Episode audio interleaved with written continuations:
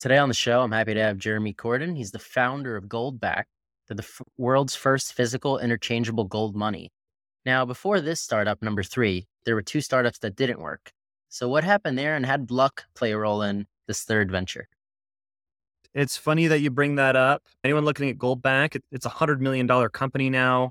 We've got over a million clients. I've been trying to do something like Goldback for a long time. And before Goldback, I was running a company called Quintric, and we were looking at bankruptcy. We, we were losing so much money. And we had a great idea. What we wanted to do is we wanted to make gold easy to use as money.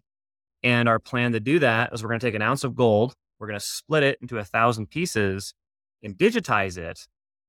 And then we're going to use a crypto blockchain to live stream a vault against those holdings. That was the plan. And we'd raised millions of dollars for this effort. I was the president of the company. I was 27 years old. This is the first time I ever had to really run and head a company.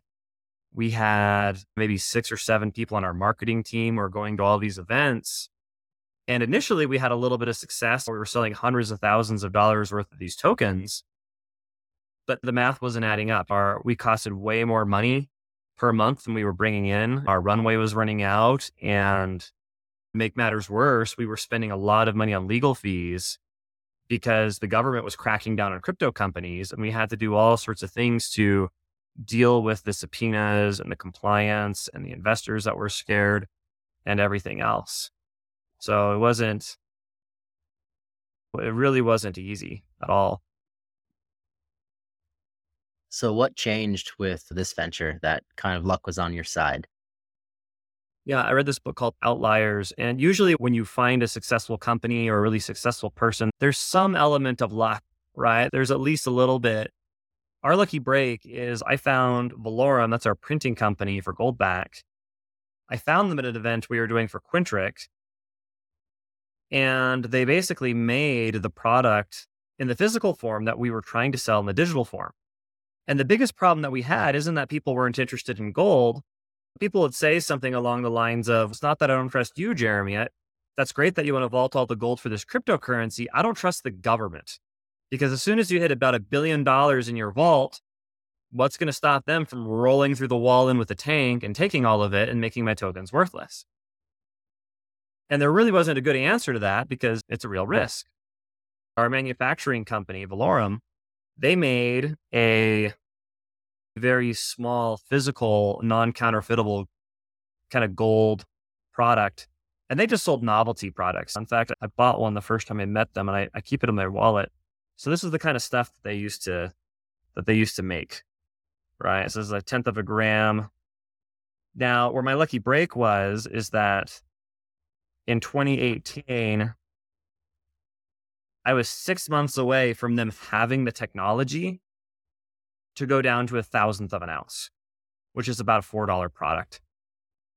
So I helped them raise a little bit of money. Uh, I got very invested in them. I was also the right guy in the right place at the right time. And that's how we're able to set up Goldback as a separate company and short up our vaulting company because this was a new product for them that brought in enough revenue to, to balance the books. That company was looking at bankruptcy too. The company's Alpine Gold was my day job. And our big special was you could buy gold at a zero spread. So you could buy a whole bunch of gold coins or now Goldbacks or silver coins. And normally, if you buy gold anywhere, there's a spread, right? You pay a thousand bucks. If you had to sell it the same day, you're going to lose one, two, three, four, five percent, something like that. Our special was we do a zero spread for up to $10,000 in a 30 day period. But because we did that, we didn't generate a lot of revenue. And because we didn't generate a lot of revenue, it was very anemic growth. Everything was on a shoestring budget. We didn't have very many employees. We couldn't pay anybody very much because we really only made money when we sold new gold. And it, it was a great offering, but it just, it didn't make for a great business. So that was the other business that was struggling. So with Goldback and these this new type of product, why would somebody choose something like that versus a classic coin? That depends what your goal is. A lot of people buy Goldbacks because they envision using this as money. If you wanted to use a gold coin, what's that worth? Like 2000 bucks? How are you going to trade that? Your best play is to trade it in for dollars and then to spend those dollars. People that are buying Goldbacks, they're trading in gold directly. And we're finding that the acceptance rate for Goldbacks is way higher than we thought. People are trading with these all over the world. And what you have is it's interchangeable denominations, right? So the five is equivalent to five of these ones in weight and value. So it's a very cash like form of gold that people can use. So how are they transacting currently? Because it's not like I can bring that to the grocery store right now.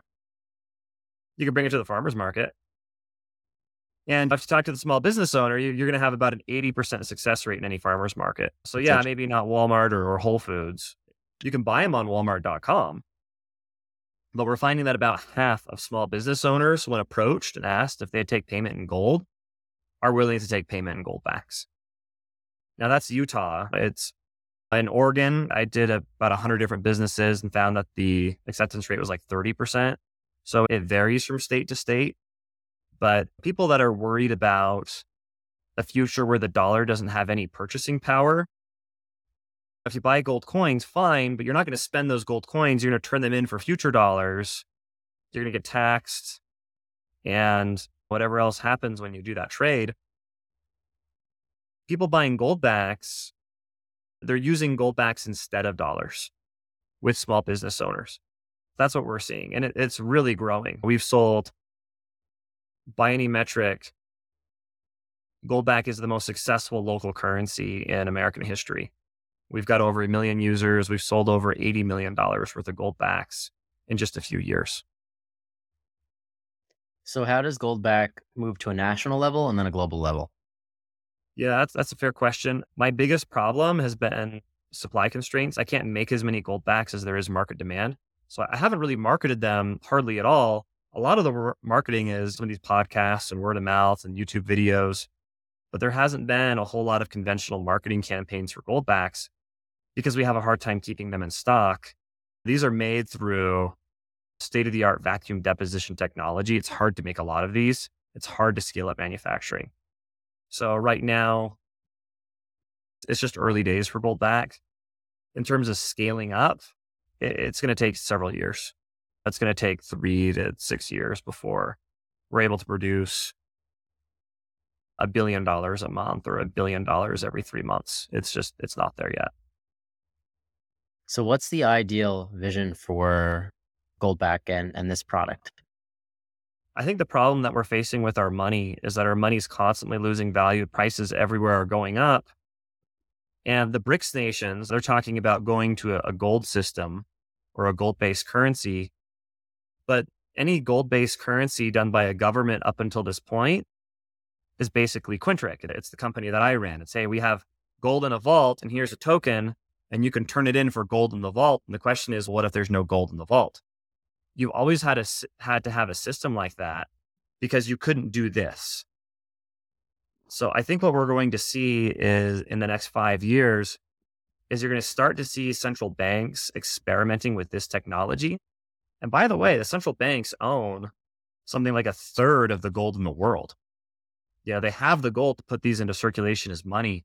I think that's what you're going to start to see, probably foreign central banks. And I think in 20 to 30 years from now, this will be the only type of circulating money in the world.